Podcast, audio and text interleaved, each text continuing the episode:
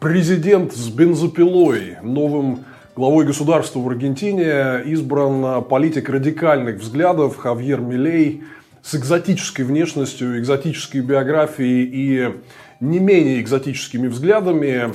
Это Владимир Милов. И на самом деле у нас многие зрители наблюдали вот за итогами этих выборов в Аргентине.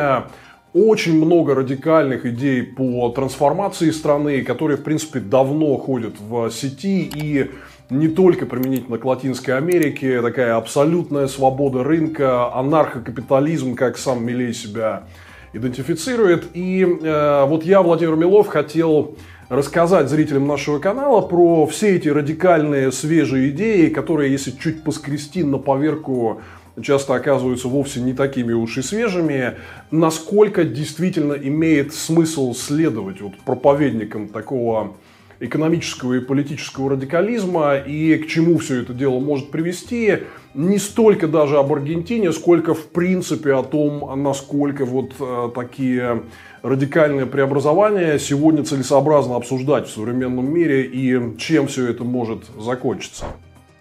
Аргентина сама по себе случай непростой. Вот известный экономист Саймон Кузнец в свое время говорил, что бывают страны развитые, бывают развивающиеся, а бывает Япония, тоже еще один особый случай, и Аргентина. Вот, собственно, в Аргентине на протяжении десятилетий вот, страну очень сильно колбасило из стороны в сторону.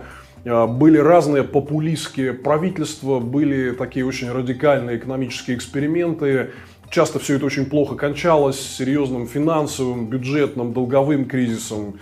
Страна испытывала дефолты, потрясения и разные другие последствия. Ну и вот сейчас Аргентина находится в очень сложном положении благодаря вот правлению сторонников покойного президента Нестора Киршнера.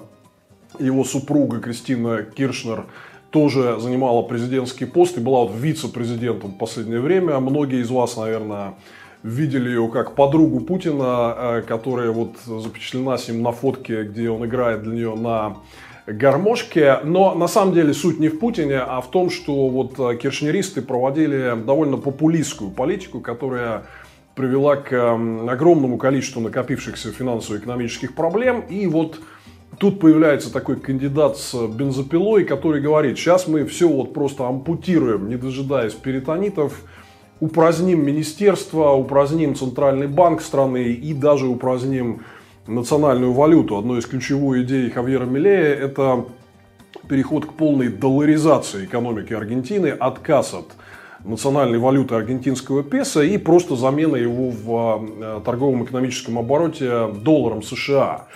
И вот многим кажется, что действительно, ну вот видите, вот экономическая свобода просто на расстоянии вытянутой руки. Зачем нам какое-то государство, какое-то регулирование, какой-то министерский аппарат, какой-то центробанк?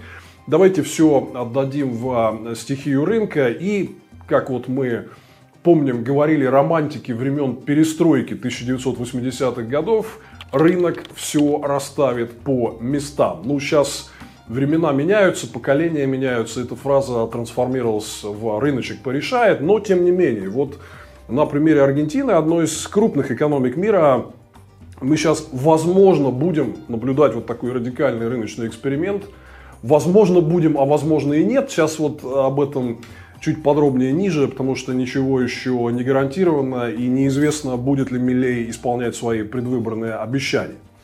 Но тем не менее, вот такие идеи, например, как тотальная долларизация и отказ от самостоятельного центрального банка, ну, крупные экономики через нечто подобное не проходили. Если это случится в Аргентине, это будет, конечно, интересным и показательным экспериментом, насколько вот такие радикальные идеи свободы рынка работают. Здесь есть только одно «но», что все это, в общем-то, в недавней истории Аргентины уже было. В этих идеях тотальной долларизации и фактически отказа от самостоятельной монетарной политики нет абсолютно ничего нового. Вот такой эксперимент по долларизации экономики уже проводился в Аргентине в девяностые годы, и кончился он на самом деле жутким крахом. Вот давайте чуть подробнее об этом поговорим.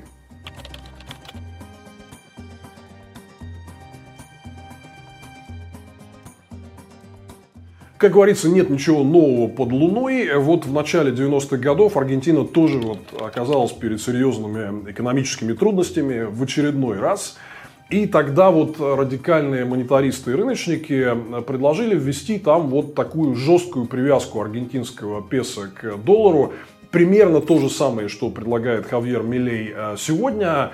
Так вот, фактически тогда страна отказалась от самостоятельной монетарной политики. Была вот осуществлена эта жесткая привязка к доллару национальной валюты. И поначалу вроде всем казалось, что это очень классно. Валюту стабилизировали, инфляция снизилась, вроде вот казалось, что все это достигло тех целей, которые изначально декларировались. Идеологом всей этой политики тогда вот в Аргентине был создан так называемый Currency Board, валютный совет, который вот осуществлял эту политику привязки к доллару. Его возглавлял известный экономист и тогдашний министр экономики Доминго Кавальо. Вы знаете, я вот помню эти времена, в девяностые годы среди вот радикальных рыночников Доминго Кавальо пользовался таким непререкаемым авторитетом, считался автором, по сути дела, аргентинского экономического чуда. И, кстати говоря, когда вот у нас в России в девяносто восьмом году случился дефолт, и до этого, когда нарастали кризисные явления, Доминго Кавальо тогда кто-то из правительства привозил в Москву, как вот человека, который может поделиться таким радикальным опытом решения проблем. У нас тогда вот как одно из решений для России тоже обсуждали такую жесткую привязку к доллару. И поначалу, казалось бы, все это сработало. То есть ситуация на финансовом рынке Аргентины стабилизировалась, и национальная валюта стала стабильной, и снизилась инфляция, и, в общем, вроде как удавалось решить большое количество проблем.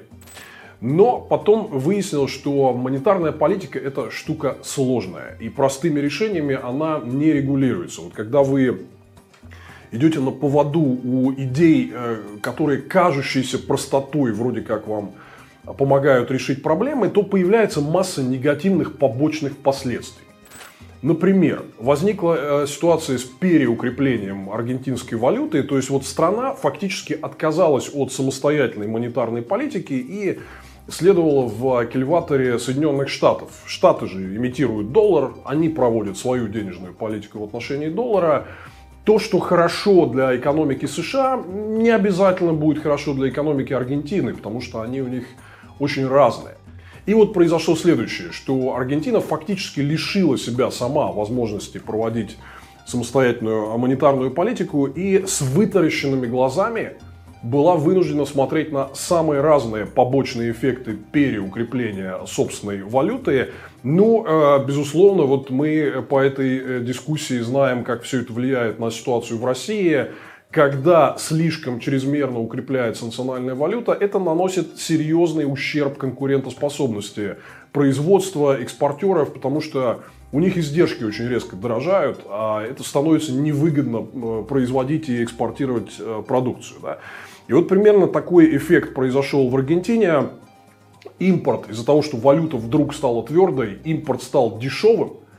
Все стали покупать товары и промышленную продукцию по импорту, а национальное производство начало потихонечку разоряться. Потому что э, вот крепкая валюта утяжеляла издержки и мешала конкурентоспособности национальной аргентинской продукции. Там вот начала происходить то, что называется деиндустриализация, разрушение производственной базы, потому что при чрезмерно укрепленной валюте вот, э, экономика стала неконкурентоспособной.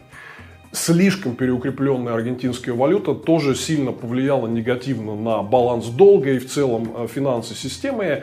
В общем, короче говоря, к началу двухтысячных годов выяснилось, что вот эта система жесткой долларизации аргентинской экономики трещит по швам. И тогда вот этот самый министр экономики Доминго Кавальо, которого, кстати, Хавьер Милей считает своим кумиром, он был вынужден ввести абсолютно драконовские ограничения на движение валюты и капиталов. В частности, там вот были введены ограничения по максимальной сумме снятия денег со счетов в аргентинских песо. Эта система называлась «королита». Такой загончик. Это вот слово так переводится на русский язык. Да? У нас нечто похожее перед распадом Советского Союза предпринял тогдашний президент СССР Михаил Горбачев, который в январе девяносто первого года провел драконовскую денежную реформу и ограничил выдачу денег со вкладов населения пятьюстами рублями в месяц. Кстати, вот когда вы слышите про то, что из-за рыночных реформ россияне лишили своих вкладов в Сбербанке, то во многом это произошло вот в этот момент. Во время денежной реформы Горбачева-Павлова января девяносто первого года, когда людям фактически запретили деньги со вкладов снимать. Короче говоря, кончилось все это крахом. Валютный совет, Currency Board и привязку аргентинского песо к доллару Соединенных Штатов отменили. И вот герой и триумфатор девяностых Доминго Кавальо был вынужден уйти из политики. И сейчас где-то вот уже далеко не первый год заседает профессором в Соединенных Штатах. То ли в Йельском университете, то ли где-то. Но вот к экономической политике в своей стране его больше не допускают. И вот эту фактически рухлядь. То есть, вот эту примитивную идею отказаться от собственной монетарной политики товарищ Хавьер Милей вытащил из нафталина. И сейчас предъявляет большим массам не очень сведущих людей, как вот нечто свежее. Очень странно на это все смотреть, потому что ну все это было только что то же самое. Кончилось крахом. Единственная разница в чем? Что Милей предлагает вообще отказаться от аргентинского песо, а не привязывать его к доллару. Это значит, что им надо где-то будет достать кучу физических долларов для того, чтобы вот ввести в Аргентине в обращение. Это будет сделать очень непросто. Экономисты вот дискутируют о том, насколько это вообще возможно. Ну и здесь вот надо говорить о том, что привязка собственной валюты к доллару или к евро, вот к другим крупным мировым валютам, она в принципе в ряде стран применяется. Вы такой опыт можете найти. Но... Как правило, это небольшие страны, где, возможно, и нет вот текущей необходимости в собственной монетарной политике. Аргентина – это крупная индустриально развитая экономика. двадцать четвёртая в мире по объему номинального ВВП. И здесь нужна гибкая монетарная политика, как мы знаем по опыту девяностых годов. Долларизация тогда привела к очень серьезным негативным побочным последствиям для собственных производств, утяжелила их издержки, снизила конкурентоспособность. И, конечно, в крупной индустриальной экономике такие эксперименты, мы теперь уже знаем, являются чрезмерно рискованными. Ну вот, следующая радикальная идея, с которой Милей выступал в ходе предвыборной кампании. И, кстати, сейчас вот он как бы ведет себя как в рубрике «Что ж ты, фраер, сдал назад?». Он предлагал вообще ликвидировать аргентинский центральный банк. И вот здесь несколько слов об этом стоит сказать особо. Радикальные рыночники и ультрамонетаристы, они видят центробанки такими врагами. Такая злостная лапа паука-регулятора, который вмешивается в свободный рынок и так далее. Но на самом деле все обстоит совершенно иначе, потому что в последние несколько десятилетий мировые центробанки накопили невероятный уровень знаний, профессионализма и умения регулировать сложные финансовые рынки, которые много раз выводили нас из кризисов.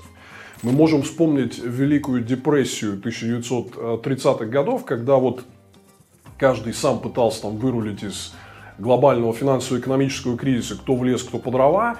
Мы знаем, что в современных кризисах уже все это так не работает, и центральные банки путем применения самых инновационных методов денежной политики, они фантастически выруливают из всех этих кризисов. Мы знаем, что и вот Великая рецессия две тысячи седьмого — две тысячи восьмого годов, которая выросла из американского ипотечного кризиса, она не закончилась глобальным крахом. Было много разных проблем с тех пор. Кризис еврозоны, и вот кризис в Греции, который угрожал даже чуть ли не развалом зоны евро. И мы знаем, что потом случилась пандемия, потом случилась война. И вот мы сейчас наблюдаем, весь мир вот, э, следит буквально еженедельно за этими новостями и месседжами от крупнейших центральных банков, и американской Федеральной резервной системы, и Банка Англии, и Европейского центробанка, Банка Японии и так далее, да? Вот эти центральные банки накопили огромное число очень гибких инструментов регулируемой денежной политики, регулируемого денежного предложения, который спасает мир от таких вот крупных кризисов, которые вот мы видели, например, в виде Великой депрессии тысяча девятьсот тридцатых годов. Хотя кризисные явления в мировой экономике были очень серьезные, но такого больше не происходило. Вот здесь это, конечно, повод для такого большого и глобального разговора, потому что в начале тысяча девятьсот семидесятых годов вот мир фактически отказался от так называемой Бреттон-Вудской системы, от жесткой привязки валют к доллару, от привязки доллара к золоту, от золотого стандарта, и вот перешел к политике гибкого и регулируемого денежного предложения. Мы после этого получили несколько десятилетий невероятного глобального экономического роста. Очень серьезно снизился размер бедности в мире. И с тех пор, безусловно, в мире случались самые разные и довольно тяжелые штормовые финансовые кризисы. Но вот эти самые центробанки каждый раз вытаскивали человечество и мировую экономику из пропасти и не давали всему этому делу разрастись до масштабов Великой депрессии. Ну, то есть, решение здесь, я так понимаю, такое, рабоче-крестьянское. Давайте вот, значит, все эти центробанки возьмем и упраздним. И кто будет э, регулировать э, денежную систему и снижать вот негативные эффекты всех этих последствий, когда рынок, уважаемый, нам в очередной раз подарит вот какой-то такой глобальный кризис. А как мы помним, по ипотечному кризису в США и многим другим примерам, вот эта идея, что рынок сам все расставит по местам, ну, это утопия. Потому что они начинают инвестировать в самые разные рисковые активы, это на рынке называется термином «аппетит к риску», выдавать в том числе ипотечные кредиты людям, у которых вообще нет денег. Вот перед, например, ипотечным кризисом в Соединенных Штатах две тысячи седьмого года ипотечное агентство Fannie Mae и Freddie Mac они выдавали ипотечные кредиты людям с долговой нагрузкой в девяносто семь процентов, которые уже почти весь свой небольшой доход и так выдавали на погашение кредитов. Так вот, собственно, мы тогда убедились, что если рынку дать вот чрезмерную волю, то он начнет инвестировать просто в супердефолтные активы, просто для того, чтобы получить бонусы и заработать какую-то текущую прибыль, а разбираться с этим потом приходится мировым регуляторам. И прежде всего мировым центробанкам, которые потрясающим образом нас вот из этого пике тогда вывели, и Бен Бернанке, и Дженет Йеллен, и глава Европейского центробанка Марио Драги, и многие другие профессионалы в финансовой сфере. Ну, как бы давайте все это отменим, снова доверимся рыночной стихии. Где гарантии, что нас снова не приведут вот ко всей этой истории с Lehman Brothers, Fannie Mae, Freddie Mac и крахом крупных рыночных структур, которые казались как бы до этого незыблемыми? Мне кажется, так себе идея. Мне кажется, что весь опыт последних десятилетий показывает, что профессиональный, грамотный и подотчетный обществу и парламенту Центробанк, который проводит долгосрочную политику гибкого регулируемого денежного предложения, учитывая вот весь накопившийся очень сложный и непростой мировой опыт, мне кажется, это гораздо лучше, чем вот всякие такие вот эксперименты, а давайте вот устроим дикий капитализм и посмотрим, как это работает. Ну, про долларизацию мы здесь с вами уже говорили. А вот, собственно говоря, пример, как вот можно реально попасть в очень серьезные проблемы. И, кстати говоря, закончившейся Второй мировой войной, мы наблюдали в ходе Великой депрессии тысяча девятьсот тридцатых годов. Мне кажется, что повторение таких историй нам особенно не нужно.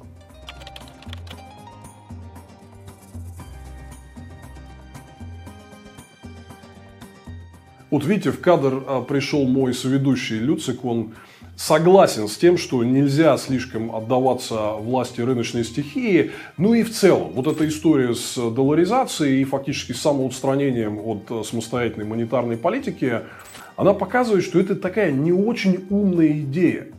Вообще полностью отдать управление своей финансовой системой какому-то постороннему дяде.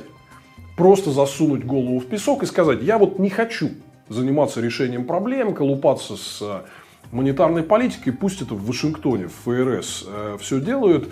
И в целом, ну вот видно по тем же идеям Хавьера Милея, что его подход в других вопросах, он не сильно отличается. Вот он, например, делает э, картинную проходку вдоль доски, где наклеены стикеры с названиями министерств, и так говорит триумфально, все там типа ликвидируем, это министерство ликвидируем, то министерство ликвидируем. Вот такой довольно примитивный взгляд на решение проблем. Оказывается, у нас все трудности есть из-за того, что существуют какие-то министерства. Вот там типа две тысячи лет назад их не было, и люди же как-то жили, да, ели крапиву, лебеду. Я хотел остановиться здесь на одной очень важной показательной истории. Вот один из тех стикеров, которые Хавьер Милей срывает, это стикер с названием «Министерство охраны окружающей среды». То есть он просто предлагает взять и избавиться вообще от всей политики охраны экологии, окружающей среды, чтобы бизнес имел полную свободу вот использовать природу для своей прибыли так, как он хочет. Министерство туризма и депорта. Afuera. Ministerio de Cultura, afuera. Ministerio de Ambiente y Desarrollo Sostenible, afuera. Ministerio de las Mujeres y Género y Diversidad, afuera. Ministerio de Obras Públicas, afuera.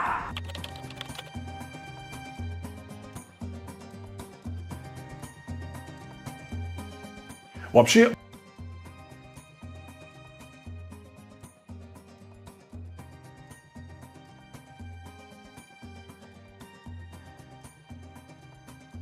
экологии, с разрушенной окружающей средой в результате вот всей этой варварской индустриальной активностью. И уж здесь-то вот точно, вот что не надо делать, это, конечно же, не нужно запрещать Министерство экологии, потому что на самом деле ущерб окружающей среде несет для экономики очень серьезные издержки. Создает огромное количество дополнительных затрат, ухудшает здоровье и качество жизни людей, снижает их работоспособность и продолжительность жизни и так далее. Вот, например, известная история, одна из самых загрязненных рек в мире, это река Матанса Речуэла, которая протекает через Буэнос-Айрес. Вы, собственно, можете увидеть эти кадры и вообще вот просто наберите в Ютубе, и вы увидите, насколько феноменально эта река была загрязнена индустриальной и бытовой активностью в последние несколько десятилетий. Там вот как раз тратится огромное количество денег на ее очистку. Внимание, загрязнение окружающей среды – это не бесплатная история. Это не то, что просто нужно рынку, чтобы создавать процветание. Из этого просто извлекают прибыль отдельные люди для себя. А чистить все это дело приходится за наш с вами счет. Или другая проблема, например, исчезновение аргентинских лесов. Вот заголовок свежий: Аргентина потеряла пятую часть атлантических лесов за последние несколько десятилетий. Ну и в целом тоже в Ютубе полно на эту тему роликов про дефорестацию, про исчезновение лесов в результате избыточной экономической активности. Вообще, я хочу сказать, вот очень многие из наших зрителей наверняка помнят какие-то события в своем регионе, которые происходили в последние несколько лет из-за того, что вот деятельность путинской олигархии создавала там огромные серьезные проблемы с окружающей средой. Мы помним и протесты против мусорных полигонов, наверное, самый известный из которых был вот протест против полигона в Шиесе в Архангельской области. Мы помним протесты в защиту Шихана Куштау, которые хотели уничтожить э, производителей соды для того, чтобы зарабатывать на этом прибыль. Мы все прекрасно знаем историю с Кузбассом и открытой угледобычей на угольных разрезах, где угольная пыль просто превращает жизнь окружающих поселений в сущий ад. Такая же история на Дальнем Востоке, где все Тихоокеанское побережье загадили терминалами открытой перевалки угля. Это все превратилось просто в буквальном смысле слова в зону экологического бедствия. Вот таким образом мы по России очень хорошо знаем, как это происходит, когда на людей наступает олигархическая экономика.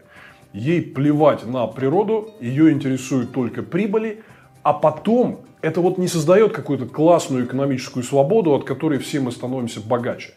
Это создает проблемы и убытки. Прибыль получают и приватизируют олигархи, а с убытками от разрушения экологии потом приходится иметь дело всем нам. Таким образом, вроде как, классно. Вот кандидат в президенты Хавьер Милей срывает с доски стикер с названием «Министерство экологии». Типа мы закроем какую-то ненужную бюрократическую структуру. А на поверку, если поскрести, фактически это означает то, что он предлагает в интересах олигархии, в интересах крупного бизнеса уничтожить окружающую среду.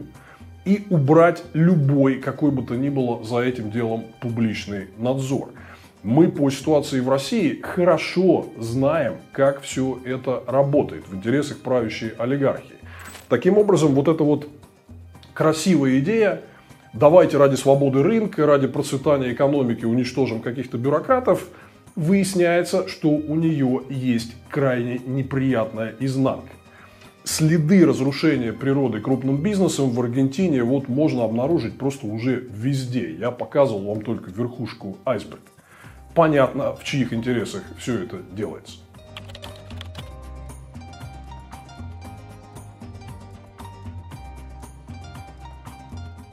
Еще одна история, о которой э, стоит поговорить особо. Она важна сама по себе, но не только. Она еще приоткрывает вот нам, что на самом деле находится вот в голове у сторонников всяких таких радикальных идей. Там не все так просто. Они вовсе не такие сторонники тотальной свободы, какими они хотят себя представить. Это история с запретом абортов. Хавьер Милей является давним принципиальным сторонником запрета абортов и отмены результатов референдума, который был в Аргентине некоторое время назад на эту тему проведен. Здесь вот с абортами, смотрите, это очень важный вопрос, который не является просто даже каким-то вопросом практической политики. Это вопрос философский. Вы знаете, например, что Путин и его клика в последнее время очень активно покушаются на права российских женщин осуществлять аборты. И, кстати говоря, вот это важный вопрос, против которого у нас население выступает довольно широко. Мы помним хорошо практику запрета абортов в Советском Союзе. Это ни к чему не приводило, кроме к тому, что был взрывной рост подпольных абортов очень низкого качества, огромный ущерб здоровью женщин, здоровью детей и в том числе огромное количество потерянных жизней. То есть запрет абортов не работает. Но здесь вот важно еще раз взглянуть на философскую составляющую вопроса, потому что если политик пытается регулировать вещи, которые его не касаются, а еще раз, аборты – это вещь, которая касается только женщин и их выбора, и специалистов по репродуктивной медицине. Посторонних мужчин, особенно вот не имеющих своей семьи и детей, эта тема вообще просто не касается никак. Но, тем не менее, очень многие политики в разных странах пытаются в эту тему лезть. И, как правило, вы знаете, кто это. Это Путин, это сторонники всяких фундаментальных религиозных течений, это Виктор Орбан, это Дональд Трамп. Вот в эту компанию попадает и новый президент Аргентины Хавьер Милей. Так вот, попытка залезть в аборты, залезть в вопросы, которые не касаются этих мужчин, это признак тоталитарного мышления. Если вы пытаетесь указывать людям, что и как им делать со своим телом, как им поступать с вопросами репродуктивной медицины, которые касаются только их и специалистов-медиков, это значит, что вы в принципе для себя допускаете и считаете возможным регулировать какие-то суверенные права и свободы людей и по другим вопросам. И, как правило, это так и есть. Мы с вами очень хорошо знаем, что вот этот вот крестовый поход против абортов – это признак разного рода авторитарных и тоталитарных лидеров в широком наборе стран мира. Вот здесь что-то не стыкуется. Да? Вот этот сторонник радикальной свободы сломался, несите другого.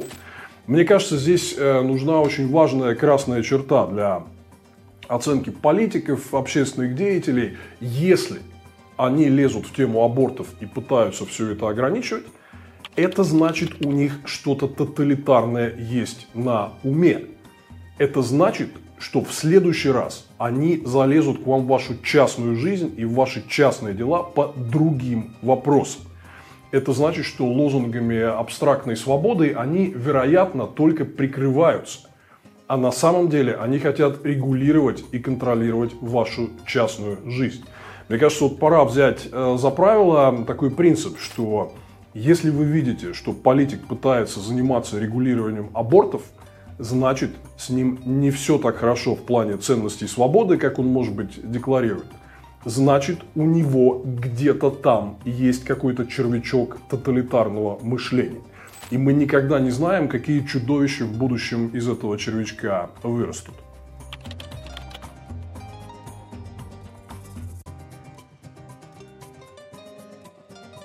Вообще, если начать вот чуть-чуть подробнее копать, кто такой Хавьер Милей и что у него за биография, то все очень-очень быстро становится по местам.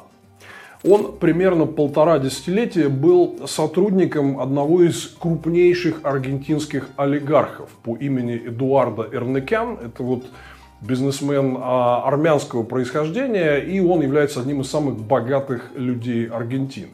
Эрнекян в свое время был основателем, долгое время владел таким телеканалом А двадцать четыре. Собственно, это тот телеканал, где Милей в свое время и появился, и телеканал, который стал его раскручивать. Милей стал известен тем, что вот еще до прихода в политику в две тысячи двадцатом году, всего несколько лет назад, он занялся политической деятельностью, а до этого он появлялся на канале Эдуарда Эрнекяна и прославился такой эпатажной манерой поведения в стиле Жириновского. Там на всех набрасывался, кричал, оскорблял и э, так далее. Да? Так вот, э, на самом деле Андроник Эрнекян, это племянник одного из крупнейших аргентинских олигархов Эдуарда Эрнекяна, он до сих пор продолжает владеть пакетом акций вот в этом телеканале А двадцать четыре, который, собственно говоря, Милея и раскрутил. Вообще очень-очень знакомая тема. Это Руперт Мердок, владелец э, News Corporation и телеканала Fox News, который в свое время раскрутил Дональда Трампа. Это Путин с захваченным телевидением, которое было отобрано у Березовского и Гусинского, и которое вот сделало из него такого супергероя российской политики. Это Виктор Орбан, который тоже пришел к власти вот через контроль над олигархической правопопулистской прессой. Это Сильвио Берлускони, медиамагнат, который в результате этого избрался премьером. Кстати, тоже большой друг Путина, ныне покойный.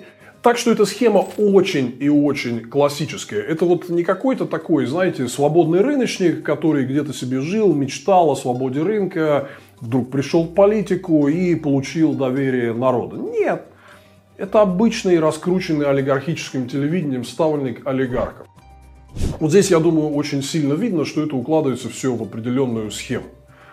Конкретные действия, которые очень выгодны крупному бизнесу, все это заворачивается в такую абстрактную обертку общей свободы. А мы тут под гнетом Центробанка, под гнетом министерств. Давайте все это ликвидируем. Кстати, и экологию можно прикрыть. Бизнес твори все, что хочешь. Я думаю, что очень понятно, откуда растут все эти ноги.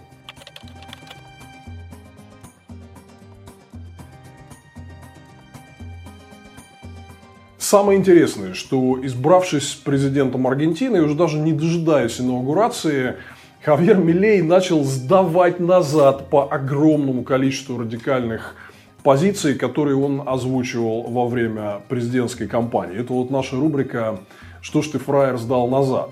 Так вот, вдруг выяснилось, что и долларизации никакой завтра не будет, и Центробанк пока остается, и очень многие из других э, разных радикальных идей, которые в ходе кампании озвучены были, они фактически вот не будут в ближайшее время воплощаться. Ну, а действительно, а зачем? Э, мужик уже получил голоса избирателей на вот этих всех радикальных лозунгах, теперь можно, значит, вот чуть-чуть как-то смодерировать эту ситуацию. Самая смешная история, конечно, заключается в том, что в ходе своей предвыборной президентской кампании Хавьер Милей очень активно атаковал Китай и Си Цзиньпина как такую тоталитарную диктатуру, но как только он избрался президентом, он сразу очень резко смягчил свою риторику в отношении Китая. Написал очень милый, благообразный твит, полный вот лучезарной любви и ласки в отношении Си Цзиньпина. На инаугурацию Хавьера Милея был прислан спецпосланник Си Цзиньпина, который вот был там в числе э, почетных гостей. И куда-то вся вот эта вот антикитайская риторика из предвыборной кампании, она тоже очень быстро делалась. Вообще вот это классный такой подход. Обещай людям, которые оказались в достаточно отчаянной экономической ситуации, просто что угодно. Выдвигай самые радикальные и ни на чем неоснованное предложение, по поводу которого есть масса всякого негативного опыта. Люди просто проголосуют за тебя, потому что они хотят, наконец, какого-то выхода из трудной ситуации. И потом, избравшись и инаугурировавшись, можно про все это просто забыть. Это вот, на мой взгляд, то, как резко Хавьер Милей начал разворачиваться по исполнению многих своих самых смелых обещаний, это просто свидетельство того, что он, в общем-то, хотел просто власти. Скорее всего, в каких-то частных интересах. Но вовсе не собирался проводить какие-то серьезные системные преобразования, о которых он говорил во время кампании.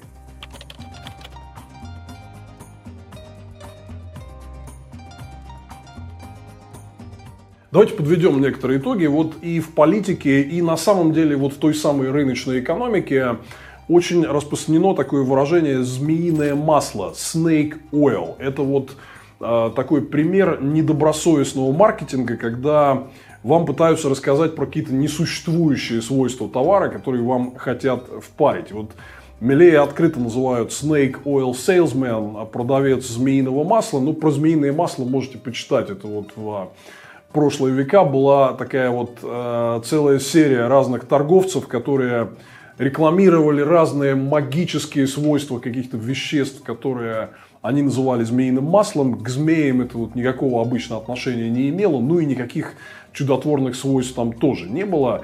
Когда вам предлагают какую-то яркую, якобы свежую идею, которая вот может радикально все перестроить, ну, как правило, ждите в этом деле подвоха, как вот с идеей Милея по долларизации, которая на самом деле свежей не является, и в Аргентине все это уже было, и кончилось плохо. Вот здесь очень важная история, потому что мы на нашем канале постоянно объясняем нашим зрителям, что мир, мировая политика, мировая экономика, мировая финансовая система, рынки, все это устроено очень-очень сложно. Вот все эти правила, которые складывались, разные институции, там, в том числе и центробанки, и министерства, это не просто так появилось. И фактически вот э, в развитых странах с наиболее высоким уровнем жизни есть наиболее такая серьезная, качественная концентрация вот опыта этого сложного управления в рыночной экономике. Когда, да, с одной стороны, все признают то, что рыночные механизмы хозяйствования, они работают лучше, чем директивные. Но с другой стороны, рыночная стихия тоже несет в себе большие риски. Это все надо за этим надзирать, регулировать, делать все это свободным демократическим путем. Нельзя позволять крупному бизнесу разрушать природу, потому что это несет в себе колоссальные издержки для всех нас. Нельзя тоталитарным образом вмешиваться в частную жизнь людей. Все эти эксперименты по отказу от национальной валюты, отказу от собственной монетарной политики, все это уже было много раз, ни к чему хорошему не приводило. Но вот Аргентина сейчас это такой яркий пример, когда люди, которые находятся в достаточно отчаянном экономическом положении, они начинают покупаться на вот это вот змеиное масло. Давайте мы пойдем вслед за торговцем какими-то простыми радикальными идеями, которые вот обещают нас из кризиса вывести. Мы, кстати говоря, это видим и с популистами в самом широком круге других стран. Далеко, далеко не только в России, но вот Дональд Трамп в Соединенных Штатах, Виктор Орбан в Венгрии, а Герт Вилдерс, новый э, лидер партии, который получил относительное большинство в парламенте Нидерландов, который тоже выступает вот под похожими радикальными лозунгами. Мы вам здесь говорили не раз, что в целом все эти люди ведут нас как раз вот туда, в тысяча девятьсот тридцатые годы, когда всех вот этих сложных механизмов балансирования разных глобальных систем еще не было. Когда каждый был сам за себя, как говорится, dog eat dog, Дикий Запад, издание два ноль. Да? И, конечно, вот очень неприятно смотреть, когда многие люди, вот, которые чуть-чуть далеки от этой ситуации, не знают предыстории, они начинают покупаться на красоту этих радикальных лозунгов. А давайте отменим Центробанк, а давайте отменим там целый блок министерств, давайте вообще правительство отменим, все отменим, будем жить в пещере, охранять с ружьем а, свою плантацию биткоинов. Да? Мне кажется, здесь очень важно вот следить за тем, что будет происходить в Аргентине. Там возможны два варианта. Первый вариант. что Хавьер Милей пойдет по пути всех вот этих радикальных преобразований и отрежет бензопилой вот все эти руки, ноги, голову у того аргентинского государства, которое вот мы знали до сих пор. Думаю, что это приведет к довольно катастрофическим последствиям, и это будет очень важный урок для остального человечества. Аргентинцев только в этом плане жалко. Скорее всего, рискну сделать прогноз, могу ошибаться. Но вот, как мы уже видели в первые недели после избрания, Милей откажется от наиболее радикальных идей. А тем более, что у него, например, нет большинства в аргентинском парламенте. Многие из них он просто технически реализовать не сможет. И таким образом он вот окажется таким классическим продавцом змеиного масла, избрался на надежде радикальных перемен, а потом удобно расположился в президентском кресле, что там, секретарь кофе приносит здесь, все вокруг тебя бегают, все тебя чествуют, там, по телевизору показывают постоянно и так далее. Зачем проводить какие-то радикальные преобразования, тем более, что у олигарха Эдуарда Эрнекяна, который очевидно стоит за политическим восхождением Милея, все проблемы будут решены. Поэтому мне кажется, что скорее ситуация пойдет по вот этому пути. Ну, во-первых, посмотрим. А во-вторых, что я вижу здесь в плане достаточно опасных тенденций. Мы здесь делали для вас э, особый цикл передач про двухтысячные годы и становление путинизма. Как так получилось, что из относительно свободной страны мы стали вот такой варварской, агрессивной и жестокой путинской диктатурой. И вот я вам там объяснял, что одна из ключевых проблем была в том, что люди отмахивались от вот этих ранних признаков того, что надвигается на нас что-то нехорошее. Все говорили: слушайте, да ладно, Путин это не самый худший вариант по сравнению с коммунистами или там Примаковым и Лужковым и альянсом коррумпированных губернаторов. Видите, он что-то говорит за свободу и демократию, проводит какие-то рыночные реформы. Что может случиться? Давайте типа не переживать раньше времени. Я вот вижу очень многие люди, в том числе вот представители нашей российской диаспоры, которые живут в Аргентине, они рассуждают примерно так же. Ну, давайте не смотреть на все исключительно в черном цвете. Зато Хавьер Милей поддерживает Украину против Путина. Зато он хочет провести приватизацию. Вроде как э, тоже хорошее дело. Да? Вот смотрите, если вы видите такие опасные тенденции, если вы видите очевидные крупные олигархические интересы, просто опасные для общества, которые заворачиваются в вот эту обертку абсолютной свободы. Если вы видите какие-то отголоски тоталитарного мышления, а я повторю, что здесь вот такое стоп-явление, это вот э, когда политик является сторонником запрета абортов, как Хавьер Милей, да? Это значит, что с ним что-то глобально нехорошо. Это значит, что он хочет лезть в вашу частную жизнь и частные права, чтобы он там не говорил о свободе. Так вот, мне кажется, что все эти вещи, опасные э, тоталитарные тенденции, олигархические зависимости, явные действия в интересах крупного бизнеса, пренебрегая, в общем, всей той политико-экономической мудростью, которая накопила человечество за многие десятилетия и столетия, но это опасные вещи. Это все может оказаться дорогой в ад, вымощенной вроде как благими намерениями. Поэтому я всегда всех призывал и призываю поддерживать мейнстрим политиков-центристов, которые уважают накопленное человечеством знание о вопросах политики, экономики, финансов, общественных отношений, которые не пытаются вот торговать змеиным маслом всяких этих радикальных теорий. Завтра упраздним Центробанк и правительство и заживем в рамках абсолютной анархической рыночной свободы. Как правило, все эти идеи достаточно опасны. Я могу понять аргентинцев, потому что они реально вот находятся в отчаянном положении после нескольких десятилетий всех этих э, больших экономических трудностей. Они просто, многие из них, им не нравится Милей, но они проголосовали за него как хоть какой-то шанс выхода из э, ситуации.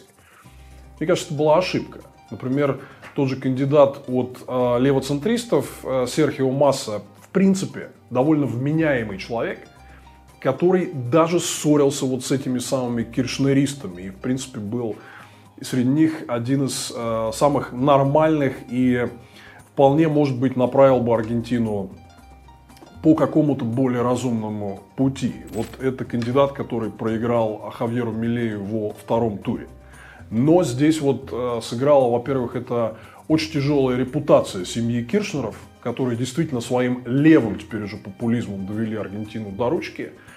Ну и во-вторых, есть такая история, знаете, когда у нас ради вот чистой теоретизации ведется вот эта вот публичная борьба с леваками. Вот все, кто, типа, значит, находится чуть левее там какой-то правой части политического спектра, они там сразу чохом объявляются социалистами, коммунистами и так далее. Да? Вот мы видим, что на этой борьбе с леваками к власти приходят опасные правые популисты, которые реально ведут нас в, в очень такую серьезную негативную сторону, как Дональд Трамп, как Виктор Орбан и многие другие. Вот мы видим противоположный пример, когда вот сейчас после выборов в Польше, где как раз правопопулисты проиграли, пришла к власти коалиция во главе с очень известным, одним из самых лучших и ярких, на мой взгляд, европейских политиков Дональдом Туском, который сам возглавляет правоцентристскую партию «Гражданская платформа». Но он взял к себе в правительство, в том числе и левую партию социал-демократов, построил широкую центристскую коалицию против популизма. И не играет вот эту вот э, псевдоидеологическую игру праваки против леваков. Сейчас вопрос не об этом. Сейчас огромную опасность приобретают радикальные идеи не только слева от коммунистов, но и справа от праворадикалов. И через трагический опыт коммунизма мы все уже прошли, а вот праворадикальные идеи сегодня в первой половине двадцать первого века, на мой взгляд, являются наиболее серьезным вызовом человечеству. Посмотрим, что нам принесет аргентинский опыт Хавьера Милея, но вот в других местах, где правые популисты приходили к власти, в Венгрии, в Соединенных Штатах, в той же Польше, в общем, ничем особенно хорошим это дело не кончилось. Польше, слава богу, удалось вернуться на дорожку нормальности, с чем я поляков и поздравляю. Посмотрим, что будет в Аргентине. Это Владимир Милов. И я хотел на примере вот этого экзотического нового президента Аргентины с бензопилой рассказать вам об опасности радикальных идей, о том, что они создают такую иллюзию того, что вы можете простыми решениями вот добиться какого-то прогресса и решить застарелые проблемы. Если бы простые решения были, их давно все бы уже реализовали. Современный мир сложный, и здесь вот вести себя как слон в посудной лавке, это может оказаться очень вредным, опасным. Ну и часто за этим стоит душок каких-то конкретных олигархических интересов. Будем следить за тем, что происходит в Аргентине. Подписывайтесь на наш канал. Здесь будет много всего интересного. Мы говорим здесь о важных вещах, которые происходят в России и в мире. И мы с вами скоро увидимся.